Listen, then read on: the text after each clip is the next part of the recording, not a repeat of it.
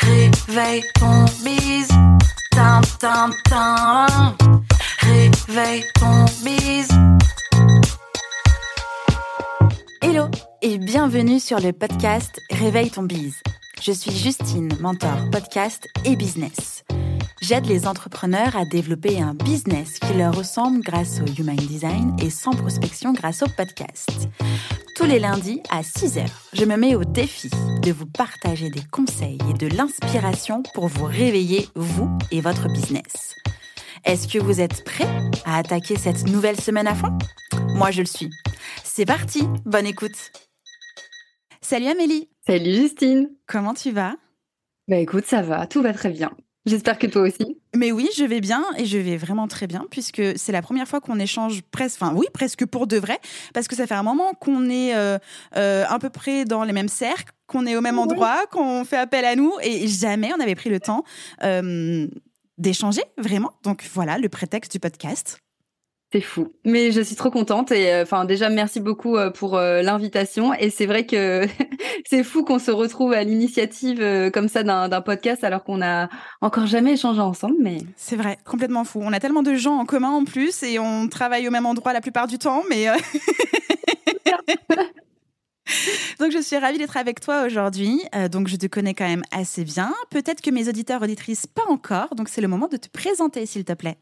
Ouais, ça marche. Eh ben écoute, moi je m'appelle euh, Amélie Canan, je suis donc entrepreneur depuis 2018. Euh, euh, je suis juriste droit du travail de, formation et moi j'ai l'habitude de, de me présenter un peu par le début de mon entrepreneuriat parce que j'ai un entrepreneuriat début d'entrepreneuriat pardon un peu atypique puisque j'ai démarré avec quatre associés. voilà, donc notre objectif c'était de racheter des structures de les euh, développer en les structurant sur nos domaines de compétences. Et puis, euh, bah moi, donc, je structurais sur la partie juridique et RH, et ensuite de trouver un repreneur pour reprendre la société et euh, nous faire racheter nos parts. Donc moi, j'ai commencé mon entrepreneuriat comme ça, mmh et aujourd'hui, eh ben, je ne fais plus du tout ça. Je suis, je me suis séparée de mes associés et j'accompagne les femmes entrepreneurs qui sont surchargées, donc qui se sentent sous l'eau, à passer un cap dans leur développement grâce à trois leviers principaux qui sont la gestion du temps, la structuration d'entreprise et la délégation. Voilà. Waouh, parfait. Et on va aller tout de suite dans le vif du sujet, du coup, avec cette merveilleuse transition, puisque tu es là aujourd'hui pour nous donner des pistes et surtout tes meilleurs conseils pour pouvoir augmenter son chiffre d'affaires sans pour autant augmenter sa charge de travail. Je sais que c'est ton sujet favori, passion, chouchou euh, de la vie. Donc, euh, eh ben, on va y aller. Et j'y vais avec une question brûlante. Euh, quelles sont les erreurs courantes que font les entrepreneurs et entrepreneuses lorsqu'ils cherchent justement à augmenter leur chiffre d'affaires? Oula, alors là, effectivement, vaste, vaste sujet. Euh, souvent, quand on cherche à, à se développer et qu'on va prendre de plus en plus de clients, on ne réfléchit pas du tout à sa charge de travail. Donc, on va continuer à prendre un nombre de clients euh, et on va arriver très rapidement à un cap, c'est-à-dire à un palier de mmh. croissance, puisque notre temps disponible bah, ne va pas augmenter, notre temps disponible reste toujours le même, mais pourtant, on continue d'augmenter son, son nombre de clients. Donc, la première erreur, déjà, c'est de ne pas mettre en corrélation son temps disponible avec son augmentation de nombre de clients, c'est-à-dire de ne pas faire de travail sur son business model. Euh, voilà, donc on va pouvoir euh, passer par une augmentation de tarifs, ce genre de choses, mais sans vraiment reprendre cette notion de temps dans euh, l'augmentation de son chiffre d'affaires. Mmh euh, je pense qu'aussi, la, deuxième erreur courante que tu as pu voir, c'est que bien souvent, alors oui, ils vont vouloir augmenter son nombre, enfin le nombre de clients, mais aussi euh, jouer sur l'augmentation du tarif. Est-ce que mmh. c'est aussi un levier genre fondamental, euh, indispensable et la meilleure des solutions ou pas du tout? Non, alors euh, on pense généralement que si on veut augmenter son chiffre d'affaires, donc on va avoir d'abord le premier levier, bah, augmenter son nombre de clients, mmh et le deuxième tout de suite, c'est ah l'augmentation du tarif. Il n'y a pas que ça, c'est effectivement l'une des, on va dire erreurs. En tout cas, on peut on peut très vite arriver à un palier puisqu'on va pas pouvoir augmenter ses tarifs indéfiniment, mmh et on va donc arriver de nouveau à ce palier de croissance euh, parce que bah, l'augmentation de tarifs ne nous permet pas de nous de augmenter nos chiffres d'affaires mmh indéfiniment. Donc oui, c'est clairement quelque chose que je vois euh, régulièrement euh, chez mes clientes. Mhm. Ce sont deux réflexes, on va dire, euh, euh, principaux qui peuvent finalement, une fois qu'on a atteint euh, eh bien, ce palier, en fait, ce, ce, plafond, qui devient du coup une erreur parce qu'on ne peut pas aller plus loin et on ne sait pas quoi faire. Et on est là, du coup, aujourd'hui, toi et moi, pour donner les meilleures solutions. du coup, tu as soulevé la question du business model. Est-ce que c'est possible, en fait, de faire évoluer son business model? Oui. alors oui, tout à fait. D'ailleurs, c'est même recommandé de le faire un peu tous les ans. Enfin, moi, en tout cas, mais personnellement et même à mes clientes, ce que je fais, c'est qu'on revoit vraiment le business model tous les ans par rapport à son objectif de chiffre d'affaires, par rapport au chiffre d'affaires qu'on vise et par rapport à son temps disponible qui peut évoluer aussi. Je mmh. Euh, je sais pas, une, une personne, une entrepreneur qui deviendrait maman va peut-être pas avoir le même temps disponible pour son business que lorsqu'elle n'était pas maman. Mmh. Donc tous les ans, on peut avoir des, euh, des choses qui vont changer dans notre vie et qui vont impacter notre vie pro. Donc euh, oui, revoir son business model, déjà, c'est primordial euh, pour pouvoir l'ajuster en fonction de ses contraintes. Ok. Alors, avant de pouvoir le revoir, il faut peut-être comprendre ce que c'est un business model et est-ce qu'il y a une différence, au, enfin, est-ce qu'il y a plusieurs business models qui existent? Ah oui, il y en a plein. Il y a autant de business models euh, que de d'entrepreneurs finalement, mmh. puisque qu'est-ce qu'on entend par business model? Business model, c'est un peu les offres euh, qu'on propose, les tarifs euh, qu'on qu'on bah, qu'on met en place par rapport à ces offres. Donc il y a autant de possibilités de prestation de services, de vente de mmh. produits. Dans la prestation de services, il y a de multitudes de choses qu'on peut proposer. Donc oui, il y a des tas et des tas de business models possibles. Ok. Et comment est-ce qu'on voit et comment est-ce qu'on sent? Que c'est le moment de changer son business model? Ouais. Euh, alors déjà, je dirais le sens. Si jamais on s'épanouit pas, euh, là, on va dire c'est le, la, chose, on va dire la plus importante, c'est déjà si on se sent pas aligné avec ce qu'on propose. Bon, il y a peut-être quelque chose à revoir au niveau de son business model, euh, des clients qu'on accompagne, des offres qu'on peut proposer ou même des tarifs qu'on propose. La deuxième chose, c'est quand on atteint ce fameux euh, palier de croissance, qu'on a mmh. l'impression qu'on manque de temps, qu'on n'arrive plus à se développer autant qu'on voudrait. Euh, là, c'est aussi un indicateur pour changer de business model. Ok, par quoi on commence du coup pour le faire évoluer? Ouais, alors il y a plein de choses qu'on peut euh, qu'on peut prendre en compte. Moi, comme je dis, tous les ans, voilà, l'idée c'est de regarder un peu son chiffre d'affaires qu'on veut atteindre, le temps qu'on a de dispo et de passer un peu au crible les offres et les tarifs qu'on qu'on a en ce moment. Mmh de pouvoir regarder si tout est en lien et de regarder si est-ce que je peux atteindre matériellement mon chiffre d'affaires avec mon temps dispo et avec le business model que j'ai à ma disposition. Une fois que euh, les, les, calculs sont pas très compliqués, hein, c'est d'aller euh, regarder vraiment, de mettre en lien. Euh, j'ai tant de temps disponible, donc je peux vendre tant d'offres et je vais regarder si je peux matériellement atteindre mon objectif de chiffre d'affaires. Mmh. Un point qui est également crucial, c'est-à-dire que si vous travaillez 35 euh, heures par semaine, évidemment, on va pas faire le calcul sur 35 heures par semaine au niveau du temps dispo, puisqu'on est toutes euh, des entrepreneurs chefs d'entreprise, mmh donc on n'a pas que euh, ses clients à s'occuper, et ce serait une erreur là pour le coup d'aller analyser son business model et la possibilité d'atteindre son objectif de chiffre d'affaires avec ces 35 heures. Moi, je conseille, si vous êtes solo, hein, pas si vous êtes en équipe, de travailler maximum trois jours euh, sur de l'opérationnel client et de laisser les deux autres jours pour de l'opérationnel, ce que moi j'appelle non monétisable, mhm. ou pour de la stratégie. Donc on est déjà sur, euh, si on fait 35 heures de travail, 21 heures de temps monétisable seulement. Mhm. Euh, donc ça, c'est les premiers éléments, vraiment d'aller regarder un peu la répartition de son temps, d'aller regarder son objectif de chiffre d'affaires et d'aller décomposer son offre dans son intégralité. Donc c'est-à-dire pas seulement la prestation de service en elle-même, je vais prendre un exemple pour que ce soit plus concret. Si vous faites du coaching, euh, et ben dans votre coaching, vous n'allez pas prendre uniquement le temps passé sur euh, l'heure de coaching. Mhm. Vous allez prendre vraiment aussi tous les temps annexes. Donc les temps de discussion avec peut-être avec votre client, les comptes rendus que vous faites, la préparation de la séance, et tout ce temps-là, on va le prendre en compte euh, dans son opérationnel monétisable pour voir euh, finalement son horaire un peu fictif mhm. et regarder si c'est possible d'atteindre son objectif de chiffre d'affaires. Totalement. Et c'est à ce moment-là, en fait, qu'on a fait cet état des lieux que j'imagine que là, on peut aussi jouer sur le tarif, puisqu'on va pouvoir vraiment se rendre compte au temps passé et euh, au tarif que l'on applique si on est rentable et si on a une marge bénéficiaire. Ouais, complètement. Euh, et j'ai l'habitude aussi de dire qu'il faut faire attention avec ce mot rentabilité et ce qu'on y met derrière. Parce qu'il y a plein de choses. On peut être rentable, c'est-à-dire euh, gagner de l'argent, mmh vraiment, avoir un delta, donc comme tu dis, être bénéficiaire sur l'opération. C'est la marge commerciale. Donc c'est un peu, OK, euh, je vends telle offre, j'ai telle dépense, euh, ça passe, je suis bénéficiaire, je suis rentable. Oui, mais est-ce que tu es rentable par rapport au temps passé? Et là, c'est un mmh. deuxième niveau encore. La rentabilité au temps passé, c'est effectivement, est-ce que par rapport à mon temps de dispo, je peux effectivement atteindre cet objectif de chiffre d'affaires? Et là, souvent, on se rend compte, ah, Mmh. En fait, par rapport à mon temps que j'y passe, déjà, il est souvent plus important que ce qu'on bah, que ce mmh qu'on pense euh, au départ. Et bah, ça passe pas. Ça passe pas. On est en train de s'épuiser à essayer d'atteindre un chiffre d'affaires qui n'est pas atteignable avec le business model mmh. qu'on a à notre disposition. Il y a une sorte aussi de, croyance que euh, pour augmenter son chiffre d'affaires, on est forcément obligé de passer par de la formation en ligne, vendre de la formation en ligne. Je te laisse débattre. c'est fou, Je pense que c'est parce qu'on a été, euh, on est bercé aussi un peu par euh, tout ce qui se passe sur les réseaux, des gens qui euh, justement mettent en avant ce, ce business model-là de la formation en ligne. la formation en ligne n'est clairement pas le seul levier pour pouvoir augmenter son, son chiffre d'affaires. Mmh par contre, ce qui peut être intéressant derrière le, le business model de la formation en ligne, c'est de décorréler un tout petit peu son temps passé de son chiffre d'affaires.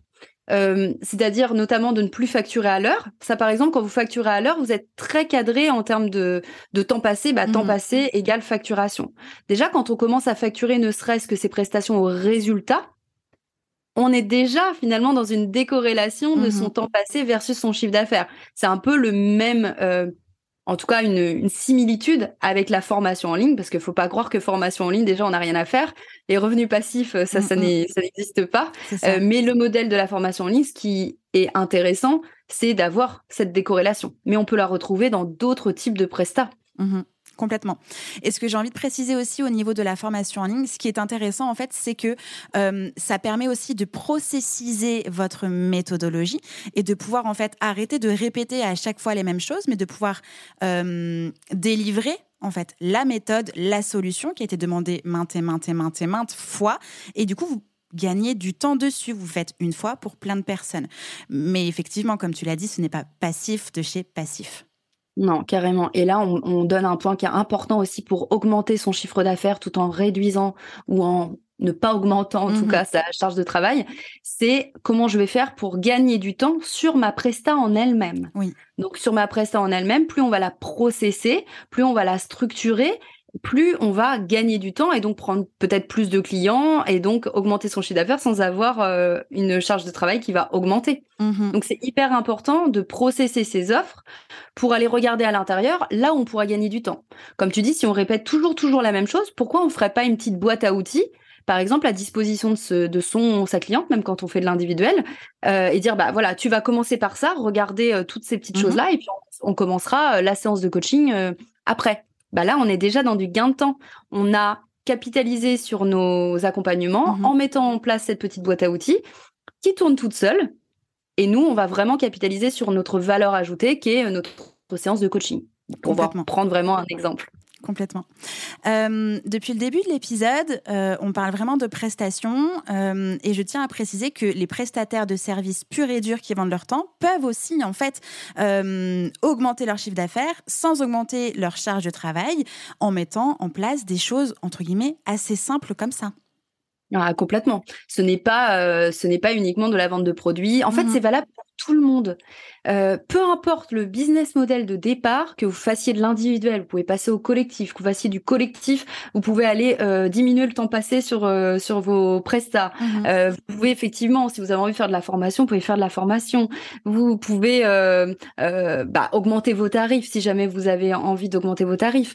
C'est parce que vous trouvez que vous êtes, vous avez capitaliser sur ce que vous mmh faites, vous avez monté en expérience et donc vous pouvez aussi avoir des résultats plus importants vis-à-vis de vos clients. Vous pouvez aussi passer par une phase de délégation. Et là, dans ce cas-là, le chiffre d'affaires ne repose plus uniquement sur vous, mais peut reposer aussi sur d'autres personnes. Mmh. Il y a énormément de leviers, euh, mais peu importe le business model de départ. Mhm, complètement. Avant de parler délégation, parce que ça aussi c'est un sujet brûlant, euh, j'aimerais qu'on s'arrête aussi encore un tout petit peu sur l'étape process, parce qu'on a parlé des process à l'intérieur même de ces offres, mais pas que, parce qu'on fait plein de choses et on fait souvent plein de fois les mêmes choses. Euh, là aussi, on peut mettre en place ses propres process qui vont euh, permettre de gagner du temps. Comment est-ce que tu pourrais aider nos auditeurs et nos auditrices du coup à passer ce step et par quoi commencer en termes de process? Mmh. C'est intéressant. Euh, déjà, en préambule, je voudrais dire que euh, ce n'est pas que pour les personnes qui travaillent en équipe mmh. de processer, ce n'est pas que pour des entrepreneurs avancés. Au contraire, plus vous les commencez tôt, vos process, et mieux c'est. Mmh. Euh, un process, ça permet de gagner du temps, mais aussi d'être vraiment à fond dans l'amélioration continue, parce que vous allez avoir une trace écrite de ce que vous faites, et notamment des, des choses que vous faites de manière répétée. Alors par quoi commencer? Moi, je dis toujours euh, de reprendre un peu son système d'entreprise. Alors c'est ma manière de, fonctionner, je vais mhm. l'expliquer un petit peu. Le système d'entreprise est composé de cinq piliers dans son business et on en a tout un qui va être différent. Donc on a d'abord des piliers de visibilité, donc comment on se fait connaître. Ensuite, on a la création de la relation, donc comment on démontre son expertise et comment on instaure ce lien de confiance. Ensuite, on a la conversion, donc comment notre prospect euh, passe à l'achat chez nous dans notre entreprise, la livraison, donc la relation client, la livraison de son service, et enfin la fidélisation, la sortie de la prestation. Mhm. Pour chaque pilier, vous allez avoir des manières de fonctionner différentes. Exemple, bah, quels sont mes piliers de visibilité chez moi, là, dans mon business? Euh, Moi, c'est Instagram, LinkedIn et mon podcast. C'est comme ça que je me rends visible. Bon, bah, Instagram, LinkedIn et, le podcast, déjà, ça me donne des idées de euh, bah, je vais devoir créer des process pour Instagram, des process pour LinkedIn et des process pour mon podcast. Sur la relation, on va avoir tout ce qui peut être euh, newsletter ou mmh. euh, création de masterclass ou des choses comme ça. Idem, on va avoir des process qui vont générer là-dessus. Sur la livraison, bah, c'est tous les process de nos, de nos offres et de la livraison de notre offre. Euh, notre process commercial entre deux pour la conversion. Donc, euh, est-ce que vous avez un appel découverte? Est-ce que vous faites des rendez-vous physiques, des rendez-vous téléphoniques? Combien, ça, combien de temps ça dure? Comment les gens y passent au paiement? Est-ce que vous faites une proposition commerciale, un devis, un contrat, toutes ces choses-là? Et enfin, la fidélisation, bah, en sortie de Presta, est-ce que vous avez autre chose à proposer à votre client? Est-ce que vous avez vous récoltez leur avis, etc.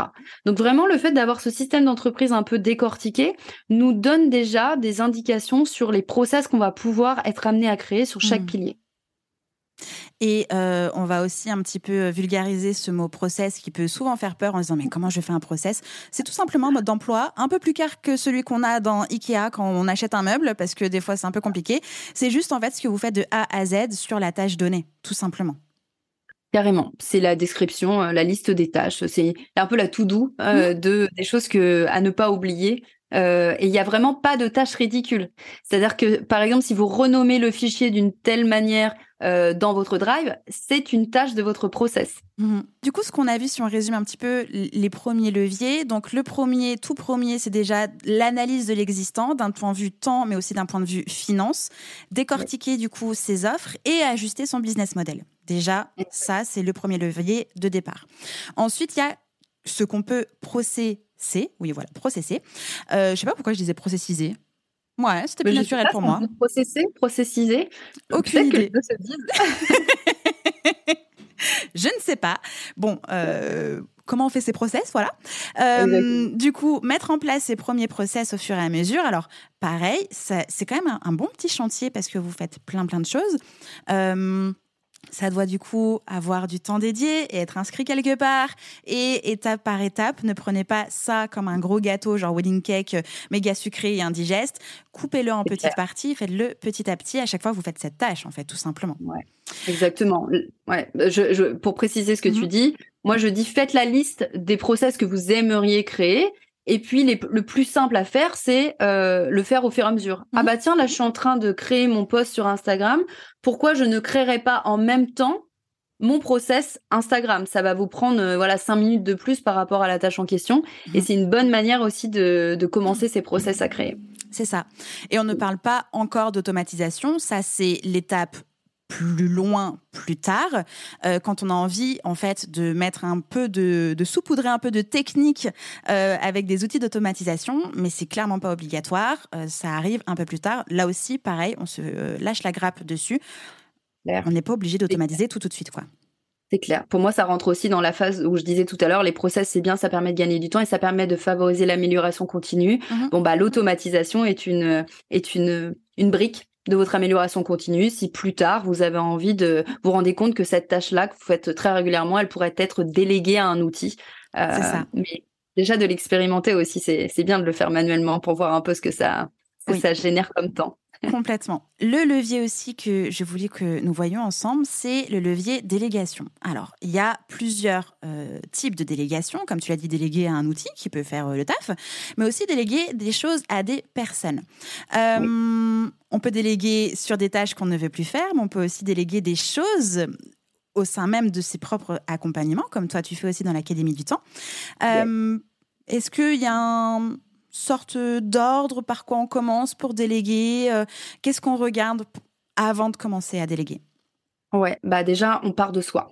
Euh, la, la première chose que je dis, c'est quel est le rôle que tu as envie déjà d'occuper dans ta propre boîte. Mhm. Parce que ça, ça va nous permettre de savoir quelles sont tes forces à toi en tant qu'entrepreneur, en tant que chef d'entreprise, mais également quelle est ta zone de génie, puisque ta zone de génie, donc c'est les tâches qui vont que tu fais de manière excellente et qui te donnent de l'énergie. Bah ça, ce sont des une zone que tu ne vas absolument pas déléguer. Donc ça part un peu de la connaissance de soi, de moi j'ai envie d'avoir euh, tel et tel rôle dans mon entreprise et c'est propre à chacun. Il y en a qui vont dire bah je sais pas dans cinq ans je me vois bien complètement dégagé de l'opérationnel. Mm. Il y en a d'autres qui disent j'adore accompagner mes clients, je veux garder un pied là-dedans. Ça il faut que tu saches ce que tu as envie de, de faire. Une fois que tu es au clair là-dessus, euh, d'être au clair sur tes objectifs. Pourquoi je veux déléguer en ce moment? Est-ce que c'est parce que je veux augmenter mon chiffre d'affaires? Est-ce que c'est parce que je je me sens pas bonne dans un domaine et je voudrais aller chercher une expertise? Ou est-ce que je voudrais gagner du temps? Mhm. Et même si on peut cumuler euh, un, deux ou trois de ces objectifs, il y en a toujours un qui est prioritaire. Si tu veux augmenter ton chiffre d'affaires mais qu'il te manque du temps pour développer ton chiffre d'affaires, évidemment ta priorité numéro une en délégation, c'est pas augmenter ton chiffre d'affaires, c'est donc gagner du temps Mhm. pour pouvoir augmenter ton chiffre d'affaires. Donc, un, être au clair sur son rôle qu'on a envie d'occuper. Deux, euh, être au clair sur ses objectifs. Et trois, euh, décortiquer un petit peu son temps pour voir euh, ce qu'on fait, en fait, euh, nos, nos différentes tâches en tant qu'entrepreneur et de les décomposer un peu dans la grille classique de euh, zone de génie, zone d'excellence, zone de compétence et, zone d'incompétence. Et l'idée, c'est d'aller, de commencer par la zone d'incompétence Mhm. pour remonter progressivement vers la zone de- d'excellence et garder sa zone de génie pour soi. Ça, c'est un petit peu le schéma classique de comment on fait pour choisir en priorité Mhm. euh, les, les tâches qu'on va déléguer. C'est un peu un croisement entre euh, euh, zone d'incompétence, zone de compétence et ses objectifs. Chiffre Mhm. d'affaires, expertise euh, ou temps. Mhm. Ce qui permet aussi de faire une petite parenthèse sur parfois on délègue et des fois le ROI n'est pas financier, le ROI est gain de temps. Carrément. Euh, ça, c'est une mauvaise préparation de sa délégation. Alors, je sais que ça peut être culpabilisant quand je dis ça, et alors qu'au contraire, moi, je trouve ça responsabilisant et pas culpabilisant. S'il y a eu un échec dans la délégation, qu'on trouve qu'il n'y a pas eu un ROI euh, très euh, très cool en termes de finances ou en termes de temps, et bah 80% des échecs de collaboration proviennent de la responsabilité du recruteur. Donc Mhm. non, c'est pas culpabilisant, ça veut dire que tu peux changer les choses et tu peux améliorer les choses pour les prochaines fois. Voilà, sans dire voilà, bah je vais plus déléguer parce que ça s'est mal passé. Non, il veut dire qu'il faut trouver pourquoi ça n'a pas fonctionné et ce qu'on a amélioré. Il y a des gens qui délèguent trop tôt aussi euh, et qui font que justement le ROI financier n'est pas là parce que le business model n'est déjà pas rentable. Donc on l'a vu un petit peu euh, sur euh, quand on parlait de, de rentabilité et de business model. D'abord agir sur son business model en tant que solo et ensuite de passer à la phase de, de délégation. Et en- donc ça c'est pour l'aspect finance et pour l'aspect temps gagné. Déjà un, il faut avoir conscience que le, la délégation c'est un investissement. Donc c'est sûr qu'au début, euh, si vous y passiez 6 heures vous de votre côté, vous n'allez pas gagner 6 heures parce que bah, vous allez avoir du temps de formation. Deuxièmement, oui, vous n'allez pas non plus gagner 6 heures sur la durée, puisque vous allez avoir du temps de gestion de projet, de management, euh, que vous n'aviez pas avant quand vous le faisiez tout seul. Donc C'est ça. 6 heures de temps n'est pas égal à 6 heures de temps gagné. Et enfin, la personne, elle est différente de vous. Mhm. Donc forcément, même si vous passiez 6 heures de temps là-dessus, peut-être que la personne, elle va en passer 4, 5, 8. Ça, on ne sait pas. Il faut avoir aussi suffisamment confiance à la, à la collaboration qu'on est en train de, euh, qu'on est en train de, de construire pour laisser la possibilité à la personne de faire différemment de vous. Hmm. Complètement. Merci pour toutes ces précisions. Je trouvais que c'était aussi important. Euh, et que tu rappelles que parfois, effectivement, on peut déléguer les choses trop tôt, trop vite, parce que qu'on est influencé par l'Instagame. Euh, Ou je sais pas si tu te souviens, mais passé un temps, il y avait un peu ce, truc de fame de il faut absolument avoir une OBM, une office manager, euh, quelqu'un, un bras droit, un cerveau gauche, n'importe quoi. et sinon, effectivement, on n'avait pas réussi. Donc, il fallait faire 100 k annuels minimum et avoir, une, avoir une OBM. Enfin, ouais. pression énorme et en fait, euh, ça a influencé à la fois positivement des personnes qui se sont dit ok c'est le moment pour moi je peux y aller mais aussi négativement des personnes qui en fait n'ont pas structuré avant n'ont pas euh, solidifié les bases ce qu'on vient d'aborder du coup et sont allés trop tôt vers la délégation au point où du coup on a retrouvé des entrepreneurs entrepreneuses en souffrance parce que ils n'avaient pas la position de chef d'entreprise parce que les finances peut-être n'étaient pas suffisamment solides le business model non plus et qu'il n'y avait pas du coup euh, ce switch avec la casquette de je deviens aussi manager. Ah, carrément. Et puis euh, on a trop tendance à se centrer sur la vision des autres ah bah c'est ça la vision de la réussite puisque elle, elle réussit de cette manière-là, elle a une équipe, etc. Donc moi, je vais aller dans cette voie-là, mmh. sans se poser la question de déjà, est-ce qu'on a envie de travailler en équipe? Tout le monde n'a pas envie d'être dans un développement exponentiel. Tout le monde, moi, j'aime pas euh, mettre euh, un chiffre à une ambition. Une ambition n'a pas de chiffre. Mm. Une ambition, ça peut être euh, une maman qui a envie de travailler 15 euh, heures par semaine dans son business, qui a envie de faire 30 k à l'année et profiter de ses enfants. Et eh ben, elle est tout aussi ambitieuse que quelqu'un qui a envie de faire un million euh, de chiffre d'affaires et avoir une équipe de 15 personnes avec elle. C'est l'un n'est pas en contradiction avec l'autre. Tout le monde a ses, a ses ambitions. Et je suis d'accord avec toi sur le fait que, on, au niveau des équipes, tout le monde a envie de gonfler son équipe. Ah, moi j'ai 15 personnes avec moi, alors qu'en fait c'est 15 freelances qui travaillent 3 heures par semaine. Bon, ouais, genre il y, a y a une espèce de euh, euh, le, la réussite est calée sur le nombre de personnes que tu as dans ton équipe, alors que tellement pas. C'est ça. Euh, à titre d'exemple, aujourd'hui, euh, j'ai Camille, Aglaé et Cathy. Et genre, Cathy, c'est juste ma RH fiche de, fiche de paye. C'est tout. Euh, et donc, euh, dans mon temps à moi euh, et dans son temps à elle, c'est une heure par mois. bon, je pourrais la compter dans mon équipe, mais en réalité, elle n'est pas symbole de ma réussite. Elle est juste sur une tâche opérationnelle qui n'est pas mon métier. Exactement. C'est difficile hein, de dire euh, bah, qui est-ce que je compte dans mon équipe? Est-ce qu'une équipe, c'est forcément une équipe salariée? Mmh. Parce que c'est pareil, il y a aussi beaucoup de choses à propos de ça où on se dit, ah, la délégation, ah, mais moi, j'ai pas les moyens pour prendre un salarié. Non, mais on peut travailler avec une freelance, un freelance. Euh, donc, il y a plein de manières de déléguer euh, qui va correspondre à sa vision aussi, à son mmh. budget, à, ses objectifs. Euh, donc c'est pas forcément une équipe salariée, mais à quel moment on dit elle est dans mon équipe, elle elle est pas dans mon équipe, elle est juste mmh, prestataire? En fait, euh, arrêtons de nous prendre la... le chou sur euh, le nombre de personnes dans notre équipe. Ça, j'ai l'impression que c'est plus de l'ego. Tu on est en train de d'exposer un peu. Euh, il y a 20 mmh personnes dans mon équipe, il y a trois personnes dans mon équipe. C'est ça, complètement d'accord. Complètement d'accord. Euh, on a vu plein plein de choses, mais est-ce que par exemple il y aurait d'autres leviers selon toi fondamentaux euh, pour pouvoir du coup, encore une fois je le rappelle, hein, augmenter son chiffre d'affaires sans augmenter sa charge de travail? Parce qu'on a déjà balayé large, mais peut-être qu'il y a quelque chose qu'on n'a pas, tu sais, passé au laser. Euh, j'ai l'impression qu'on a quand même abordé pas mal des leviers pour pouvoir les récapituler, peut-être pour mmh. avoir une, synthèse. On a effectivement l'augmentation des tarifs. On a la diminution du temps passé euh, bah, sur ces offres ou sur le reste, donc euh, c'est de la structuration. Mhm. On a les changements de business model, donc où on va décorréler son temps passé de son chiffre d'affaires. Et on a vu, il n'y avait pas que la formation en ligne, il y a euh, plein d'autres choses qu'on peut être amené mhm. à comment faire pour décorréler, passer de l'individuel au collectif, passer du de la facturation à l'heure à la facturation, au résultat. Tout ça, mhm. ce sont des éléments où on est en train de changer de business model également. Et enfin, la délégation euh, pour euh, aussi euh, bah, continuer d'augmenter son chiffre, mais sans y passer plus de temps. Oui. Ouais. Et ce qu'on n'a pas abordé, c'est comment est-ce qu'on surveille tout ça? Le super tableau de bord financier et le super tableau de bord des KPI. Carrément. Ah bah primordial. Comment on peut piloter un business prendre des décisions stratégiques, savoir euh, comment, quand est-ce qu'il faut changer de business model, euh, est-ce qu'on est performant là-dessus, mm. euh, les résultats que nous amènent telle et telle chose. Si on n'a aucun tableau de pilotage financier et aucun tableau de KPI, ce n'est pas possible. par contre, un élément important, c'est viser la simplicité quand même. Et le minimalisme dans les Mmh, KPI. Euh, parce que j'ai déjà vu des business où vraiment il y avait une multitude de KPI qu'on n'a plus envie de suivre tellement c'est complexe et qui nous servent pas en fait. Donc euh, c'est par exemple sur les réseaux sociaux, est-ce qu'un nombre d'abonnés est vraiment un KPI qui est intéressant? Honnêtement pour moi non.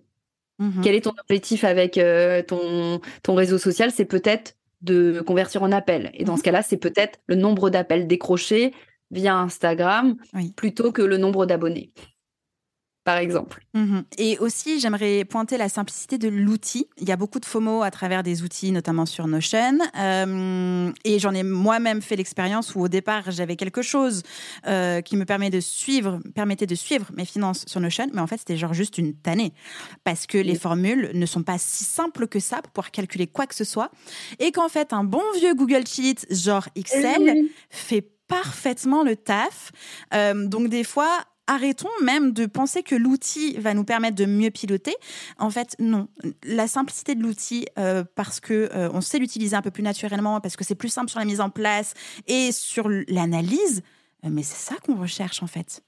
Ah, mais merci Justine. Je j'utilise aussi Notion, Mhm. mais en fait j'en ai marre un peu de, de voir à droite à gauche euh, que Notion est l'outil miracle parce que c'est pas un outil miracle du tout. Mhm. Et il y a effectivement des choses qui ne sont pas du tout simples à gérer avec Notion, notamment un tableau de bord financier. Alors oui, un un calcul de chiffre d'affaires, euh, ça va le faire avec Notion. hein, mais quand on commence à être dans des analyses de renta, des trucs comme ça, Ouais. mon vieux Google Sheet, je suis d'accord, fera bien mieux l'affaire. Euh, donc euh, ouais, prenez-vous plutôt la tête sur vos besoins ensuite trouver l'outil adapté plutôt que de vous dire euh, je vais, il faut absolument que j'aille euh, sur Notion ou sur euh, tel ou tel Mhm. outil euh, et ne pas multiplier aussi le nombre d'outils. C'est ça, complètement. C'est te dire à quel point c'était hyper compliqué pour moi de suivre les finances. C'est que euh, à l'époque où je travaillais avec Julie, qui était mon alternante du coup au BM euh, à ce moment-là, j'avais demandé qu'elle me fasse euh, une vue sur Notion de traduction de ce qui se passait sur les tableaux de bord financiers. C'est-à-dire que j'étais incapable de comprendre ce qui se passait réellement dans la thune de mon entreprise, quoi. Et j'étais là, genre, mais, mais alors, je suis dyscalculique, donc j'avais aussi besoin un peu de cette traduction, mais tout était super compliqué. Et depuis que j'ai tout basculé sur mon Google Sheet que j'ai construit, selon moi, mon fonctionnement, mon besoin de cerveau aussi, ben c'est bon, c'est une lecture simple, sans angoisse, euh, aux couleurs de mon entreprise avec ma typo, parce qu'on peut aussi faire des trucs jolis sur Google Sheets, Oui, hein. Et puis ça va euh, de ouf, ça fait le taf. Ouais, ça doit être simple. Plus un business est compliqué, plus on a du mal aussi à remonter à l'origine du problème Mhm. quand on a un problème. Euh, et c'est aussi pour ça qu'il y a des gens qui ne veulent pas se pencher sur les, les chiffres parce que ils ont l'impression que ça va être compliqué, que ça va être l'usine à Mhm. gaz, que c'est non. Au contraire, si c'est complexe, ça veut dire que c'est pas adapté à ses besoins. Alors il y a des personnes, on voit leur tableau, on se dit oulala, ça a l'air complexe, mais ça lui correspond. Mhm. Donc c'est vraiment trouver quelque chose qui nous correspond et quel- quelque chose qui soit au service de notre business et pour qu'on puisse le piloter sereinement sans avoir peur des chiffres, euh, sans avoir peur que ce soit compliqué. Mhm, c'est ça. Donc maintenant, dans mon Notion, il y a un lien cliquable pour aller sur le suivi financier qui amène à Google Sheet. Et c'est parfait. C'est parfait. Et pareil le tableau de bord des KPI, c'est bon, c'est parfait.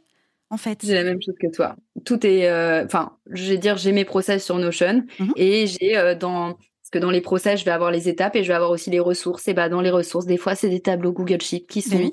dans mon drive et c'est tout à fait ok. L'important, c'est d'avoir des choses qui soient quand même assez centralisées pour que vous puissiez retrouver euh, assez simplement, assez Mhm. facilement les infos. Et voilà, ça va très bien. C'est ça. Je pense qu'on a soulagé euh, 1 milliard 500 000 personnes euh, qui pensent qu'il faut absolument avoir un Notion de folie euh, euh, ou un ClickUp de folie ou je ne sais quoi de folie, un CRM de ouf et tout. Non, en fait, soyons simples et il faut que ça corresponde à, à ces besoins là du moment et qu'on puisse évoluer avec. Ouais, et moi je dirais même que vous pouvez perdre encore plus de temps si vous êtes des gens qui souhaitent justement vous gagner du temps. Le fait de construire un Notion de compétition avec euh, des magnifiques couleurs, plein de tableaux dans tous les sens, plein d'automatisation, le temps que vous constru- construisiez ça, vous ne Mhm. faites pas autre chose. C'est ça. J'ai des clientes qui par exemple passent deux, trois heures sur Notion par semaine. C'est pas normal. Euh, un Notion, c'est, enfin un Notion, un outil, Mhm. c'est au service. Euh, c'est à notre service. Et c'est pas une contrainte ou c'est pas une tâche. Le- la gestion de l'outil ne doit pas être une tâche. Donc euh, faites attention quand même à la personnalisation, à bien vous centrer sur vos besoins et à construire quelque chose de simple qui ne Mhm. génère pas euh, un temps fou derrière. Complètement d'accord. Est-ce qu'il y a une question que je ne t'ai pas posée et que tu aurais aimé que je te pose? Hmm. Écoute, là, il n'y a rien qui me vient. Non, il n'y a rien qui me vient là. Ok. De toute façon, toutes les informations pour te retrouver seront en description de cet épisode parce que tu proposes du contenu full valeur et aussi des accompagnements full valeur. Donc, euh, pour toutes les personnes qui se sentent concernées aujourd'hui avec ce qu'on vient d'aborder, euh, feel free d'aller voir Amélie. Yes Merci pour cet épisode de podcast méga. J'espère que des business models vont être euh, changés. J'espère que des tableaux de bord financiers vont être créés, des tableaux de bord de KPI. Bref, qu'on a secoué en fait un peu des business, évidemment, bienveillance. Euh, mais qu'en tout cas, grâce à tes conseils euh, qui sont hyper actionnables, il y aura des vrais passages à l'action et des business heureux. Oui. Trop de voir ça en tout cas. Ouais, et eh ben dites-le nous justement après avoir écouté cet épisode de podcast. Venez nous le dire euh, sur Instagram. De toute façon, l'Instagram d'Amélie est en description de l'épisode, le mien également. On veut avoir vos nouvelles. Merci beaucoup Amélie, tu reviens évidemment quand tu veux dans le podcast nous apporter encore eh bien tous tes conseils et puis ce sourire que j'ai eu la chance de voir. Merci à toi Justine, c'était vraiment trop cool et euh, ouais, j'espère vraiment que ça vous aura apporté le maximum de valeur. Merci beaucoup et à très bientôt. À très bientôt. Bye bye. J'espère que cet épisode vous a plu. N'hésitez pas à partager le podcast à une personne qui veut aussi se réveiller avec vous. Retrouvez l'ensemble des informations et des liens en description de l'épisode ainsi que sur le site internet www.justinarma.com. Si vous avez des idées, des suggestions, ou si vous avez juste aimé cet épisode et que vous voulez me le dire, direction Apple Podcast pour laisser un commentaire et des petites étoiles. Vous pouvez aussi me laisser des petits mots sur Instagram au nom de Justine-du-bas, Arma avec deux A, ou par mail à l'adresse hello.justinarma.com. N'oubliez pas de vous abonner à Réveil ton bise sur votre plateforme d'écoute préférée pour ne pas louper votre réveil. On se retrouve lundi prochain, 6h, pour un nouvel épisode. Bonne semaine. Ciao